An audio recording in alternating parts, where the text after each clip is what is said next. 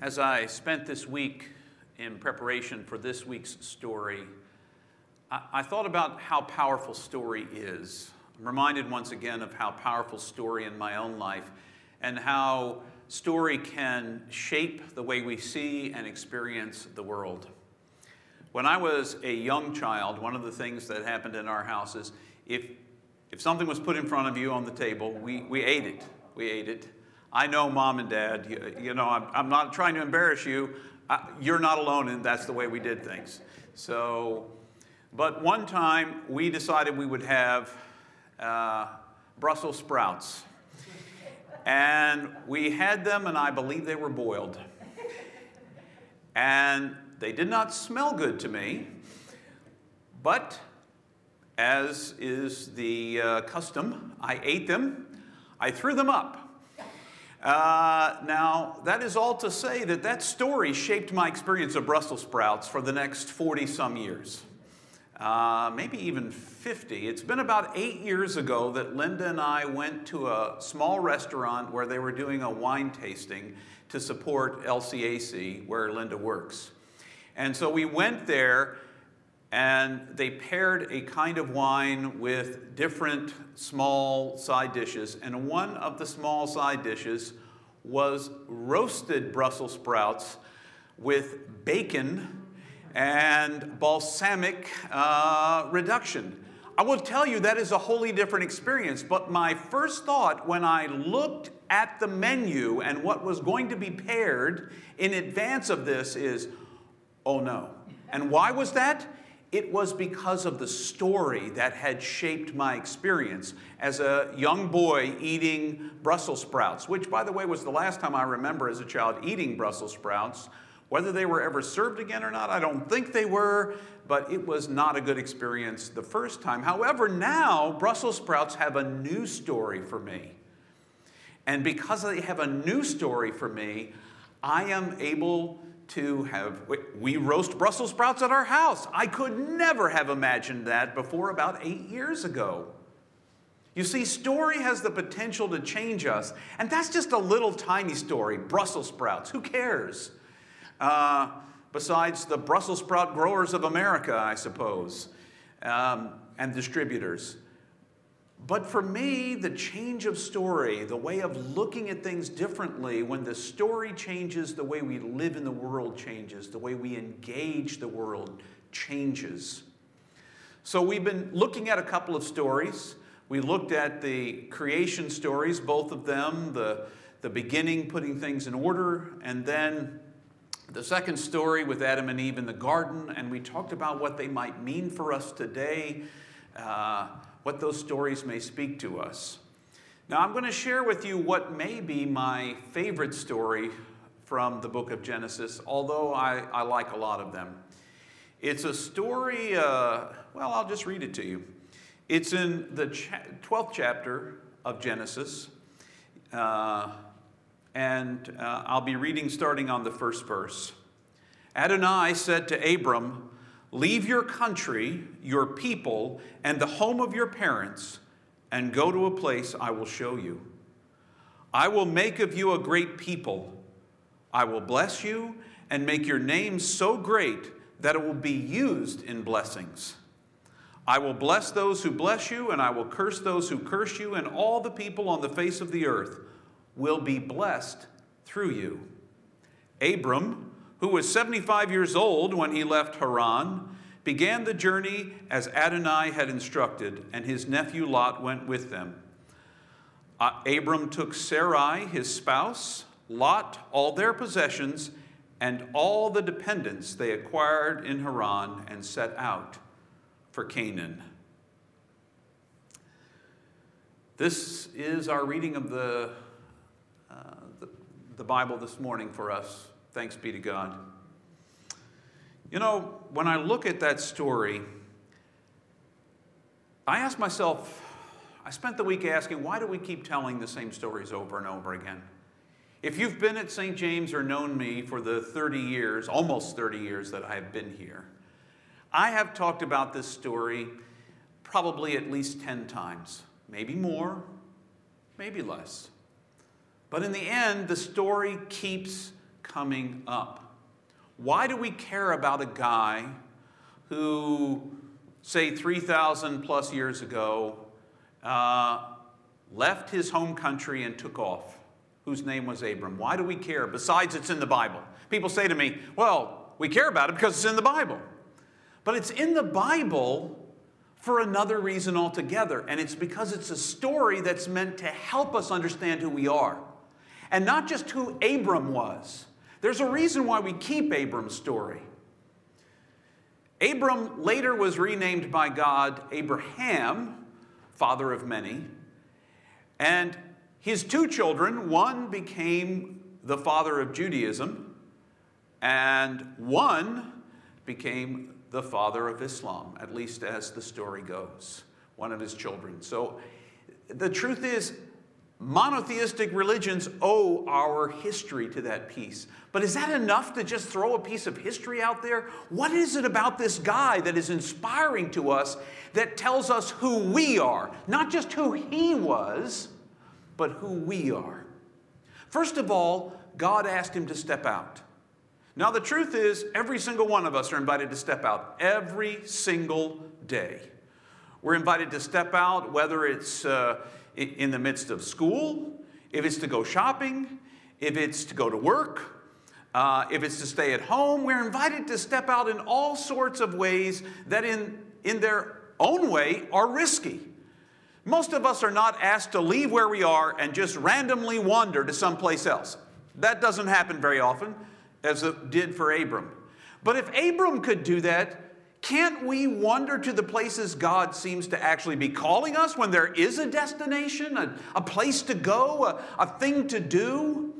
Can't we make and take a few risks to touch the world in which we live? Now, there are some ways to mitigate the risks in our lives. We're told by you know, the CDC and others that it would be safer for us in today's world to wear a mask when we go out so that we can protect ourselves and others. Some people uh, follow into that, feel good about that, do that. And on the other side, others don't for a, a whole host of reasons. And part of the host of reasons is they believe in a different story. This is how we are shaped in our lives by the stories we tell. One set of stories says to us, trust science. Trust, uh, trust what the government tells us. Trust what other people say to us. And another story says, we can't trust them. What they say to us is a conspiracy. It's not true. Our story is different. That story over there is one story. This story over here is another story. I don't know which story you decided to believe in or somewhere in between. But the truth of it is that we all use those stories to inform our everyday decisions about what kind of risks we're willing to take. I was talking to someone earlier this week who decides every week this person happens to live in a, another part of the country, a part where masking doesn't happen. Uh, and they have to decide on a regular basis am I going to go to the grocery store? Because the grocery store is everyone else maskless and me with a mask. What story am I going to buy into? How am I going to live into that story? Because not only is it that they don't wear masks and I wear masks. Sometimes they ridicule me because I do wear a mask. Our stories, when they clash with each other, become the opportunity for us to point fingers and attack one another. The last possible thing God wants us to do.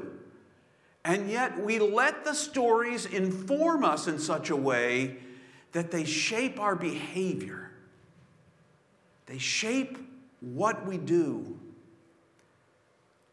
According to science, this whole neuroscience of stories developed specifically in human beings over our entire evolution.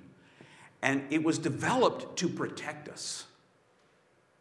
We would hear the story about Gatherer Jane who went down to pick berries, and she picked the red berries instead of the blueberries everybody else was picking. She ate the red berries and died. A painful death right there.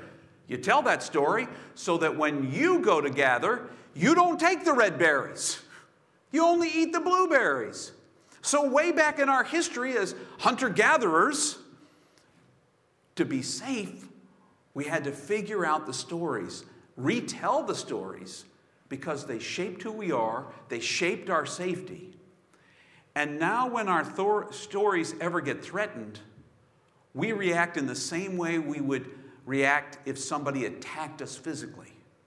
We either fight or run away. We measure them, bigger than us, run away. About the same size, 50 50 chance, maybe we fight. Maybe we don't have a choice.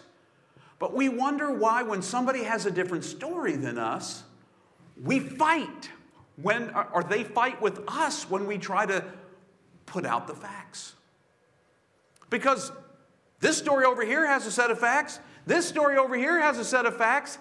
They don't agree with each other. So, what are we going to do?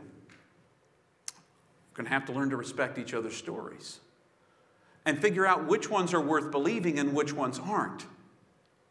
Now, see, for us, the story of Abram is worth believing because this was a man who set out, stepped out in faith, and every time the story was told, you saw the product of what happened because of his story.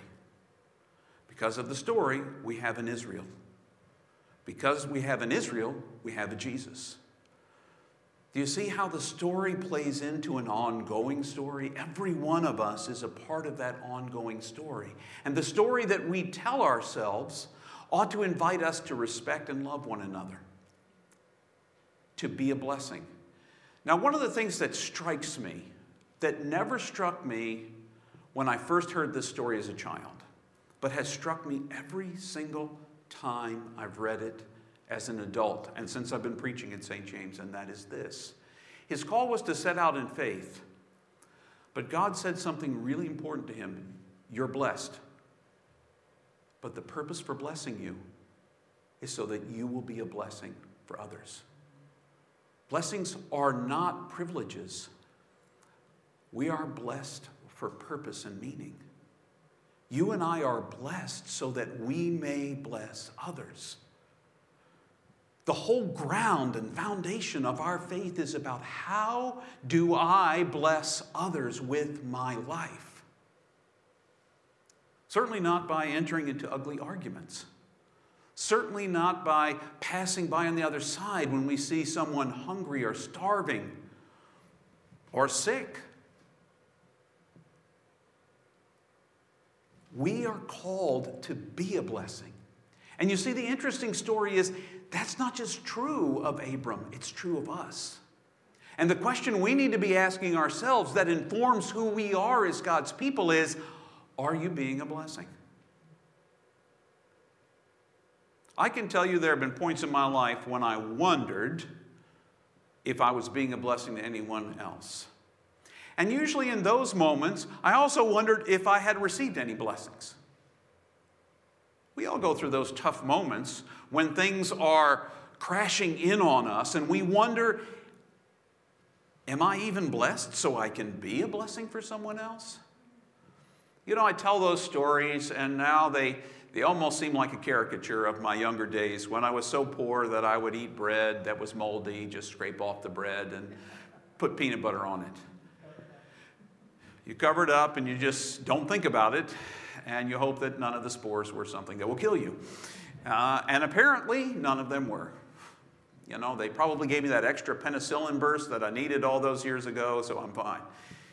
But if we think about it, you know, those stories, uh, in those moments, I wonder, I can't remember whether I felt blessed or not. I, I certainly struggled. But I meet people who are in the toughest possible places in their lives. Oftentimes, when I go down to Appalachia to do work with Appalachia Service Project, either as a volunteer or as part of a mentoring program I'm working with now, a chaplaining program, I see people who, even when their house has holes in the floor and there's water coming in through the ceiling, And I've been in some houses that didn't have indoor plumbing. Uh, even all of that, the people don't see themselves as unblessed. First of all, they see themselves in general as being blessed to be alive. And then they see themselves as blessed that Appalachia Service Project would show up and help on their house and fix things. Oftentimes, in our lowest moments, we miss the blessings that are ours. At the very basic core of who we are right now, I know that I'm blessed because God has given me the gift of a heartbeat, and it keeps beating. I am drawing breath right now and letting it go. And in doing that, I am blessed. Before I left my house this morning, I had a bowl of delicious oatmeal, my favorite beige food. Uh, it's my favorite food. Actually, I would eat beige at every meal of the day. I am fortunately married to people and have family members who are like, Dad, Dad you cannot, James, you cannot eat beige all the time. So I eat other things too. Not always by choice, but uh, beige. I, I had a bowl of oatmeal this morning and it was, it was warm and it kept me warm. I got up this morning, I woke up into this day, and that itself was a blessing. I sat in the absolute darkness in my chair at 5 o'clock this morning with a warm cup of coffee and looked out the window. I couldn't see a daggone thing. And sometimes that's the way life feels. You can't see a daggone thing. And yet we're never alone. In those moments, I felt blessed. Yesterday afternoon, I came, maybe it was still yesterday morning. It was yesterday morning.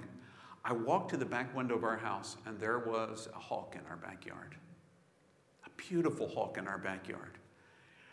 And he was eating, she was eating, they were eating whatever it was that they had caught.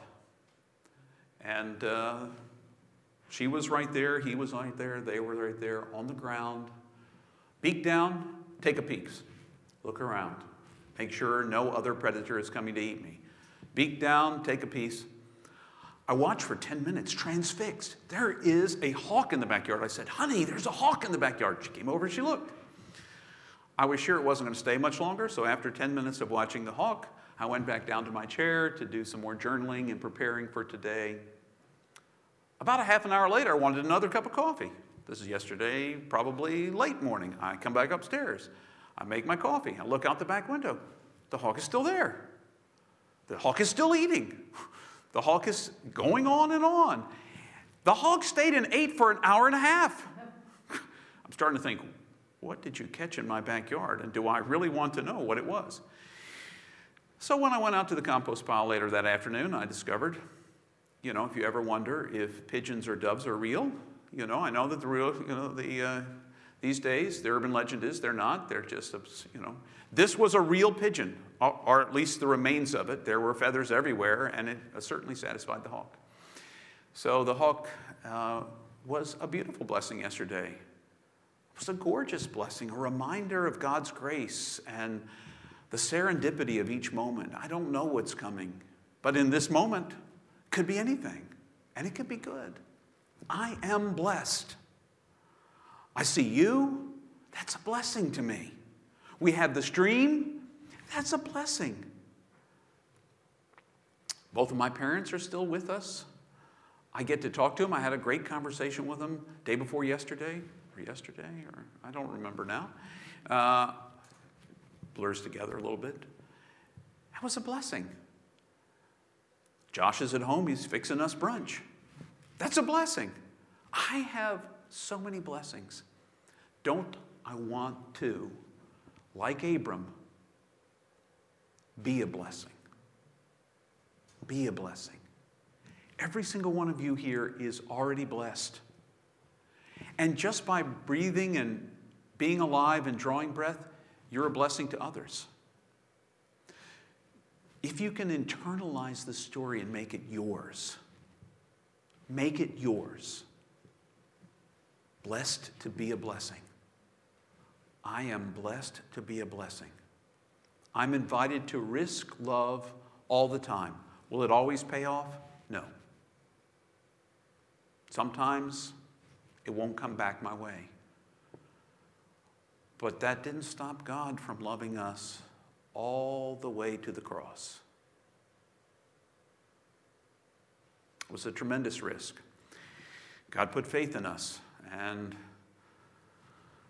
uh, some would say was a little misplaced. God still believes in us. God still blesses us so that we can bless each other. Be a blessing. Recognize the blessings of your life. And if you don't, I have a practice I want to invite you to do. It's one I do every single day when I sit down with my journal in the morning. One of the first things I do. I list 10 things for which I'm thankful. And usually the things aren't things, some of them are. I'm thankful for love. I'm thankful for waking up today. I'm thankful for Linda. I'm thankful for Hannah and Joshua. I'm thankful for my friends. And oftentimes I name them. I'm thankful for you. I'm thankful for the place I've been given to stand in this universe that God gave me, and entrusted to my care. I'm thankful that I get to do this work as a part of what God's doing. And by that time, I've got 10 things. If you can't think of 10 things, it's okay. Maybe you can think of one. But I try to shape every day out of the gratitude I have for the life I've been given. And then I recognize my blessings and can give away what blessings I have to give. Give it a shot, it's worth it. One of the things we do every week when we gather in this space and I suspect you do it wherever you are all the time, and that's pray. We talk to God about what's going on in the world, what's happening, and those kinds of things. I want to invite you to continue to be in prayer for the Donnelly family. They're all recovering and um, uh, doing well. Actually, we're right on the cusp end of everybody feeling better, but quarantining for just that one extra Sunday made sense so that's why James isn't here playing music for us this morning. I, uh, I said to him earlier in the week, let's err on the safe side. For you and for us, let's err on the safe side. And so that's what we did. We do want to be in prayer for the congregation, uh, Beth Israel in Texas, um, where the hostages were taken there. Um, I understand that as of this morning that was resolved and uh, the hostage taker uh, is dead and that all of the hostages are not. Uh, in fact, all the hostages, I think, were saved. That's what I read this morning. So I want us to be in prayer uh, for, the, for them, for the hostage situation that happened, for the fact that we would ever feel like it was okay to take hostages of any kind, of any other person. That just points to the fact that we have different stories and that we feel like our story, uh, our story is a story of love, of hope. I want us to keep Tracy in our prayers, uh, Tracy Crute. Oh well, Tracy is Tracy Crute is in the hospital in Pennsylvania, and uh, he had. Uh, I know about. I, I know that this is. Is, that March? is that oh, sorry, there was no Y on that. His, name, his email, I mean, his text message to me does not have a Y on it Oh. Huh. I don't know. It doesn't matter. He had a heart procedure this, this week, and uh, he had had the heart procedure before, but now they had a longer heart procedure, and we're hoping that the recovery is on its way. Um, Tracy's been coming to St. James for a long time, and uh, he's just a fine man uh, whom I've come to love, much as the rest of you. Um, and I just want us to keep Tracy in our prayers. So, um, the Donnelly family, the congregation, Beth Israel, Tracy, uh, also uh, just the world we live in. Our stories don't have to be about violence and force and oppression and pushing As people of faith, as people who follow Jesus, our story is a story of love and making room for the other and self emptying and sacrifice and God's abundance. These are what our story is really all about. And we want to live into that story. We are blessed for a purpose to be a blessing. So let's enter into a time of uh, prayer together. We'll begin in a moment of silent prayer. I'll pray out loud for us. We'll pray the Lord's Prayer together. There'll be a version on the screen behind me. If you know a different version, by all means, pray it. If you know a version in a different language, and that's the one you want to pray because that's the one you grew up with, do that. Perfectly fine. Whatever version you pray is absolutely fine. But we put one up here that uh, we will use together for those of you who wish. Let's enter into a moment of silent prayer together.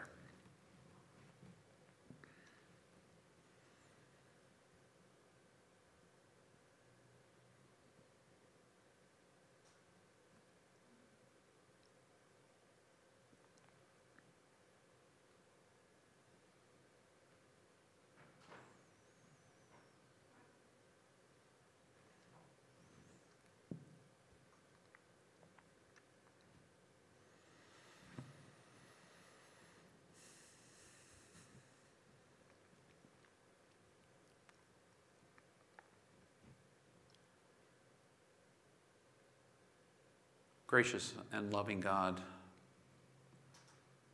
thanks. Thanks for our lives, for the breath we're catching right now, for those whom we love, and for those whom we don't, because we don't know them or because we feel something else for them, because there is no one you don't already love. We pray, oh God, that you would help us be a part of a different story, particularly if our story is a story about exclusion and difference and uh, pointing fingers and judgment. We pray, oh God, that we would recognize that that's not our story. Our story is about love and inclusion and welcome and invitation space at every table for you and for one another. Lord, we pray for those who are traumatized in, in Texas, those who were held hostage, those who cared about those who were being held hostage. Uh, for the person who held them hostage, who is now dead. We pray, oh God, for all those folks. We pray that you would be with all of them and with all of us. We are so thankful that Galen and Megan and James are recovering from their uh, struggle uh, with, uh, with COVID, particularly Galen, uh, well, and Megan and James but Galen, who really seemed to feel uh, the weight of having had it. We pray for Tracy, for the procedure that he's had, and for your ongoing love for him. We pray that you will uh, watch over him as he recovers. We pray that you'll help us be your people in this world that the stories we tell would be the stories that inform us about how we can be more open and loving and neighborly, how we can love you more and love our neighbors more. We pray, oh God, that you would just help us make it moment by moment, thankfully recognizing your presence in our lives. And we ask all of that in the precious and holy name of your Son, Jesus, the same Jesus who taught us when we pray together that we could pray in this way Our Father in heaven, holy is your name. Your kingdom come, your will be done on earth as in heaven. Give us today our daily bread. Forgive us our sins as we forgive those who sin against us. Save us from the time of trial and deliver us from evil. For the kingdom, the power, and the glory are yours now and forever. Amen.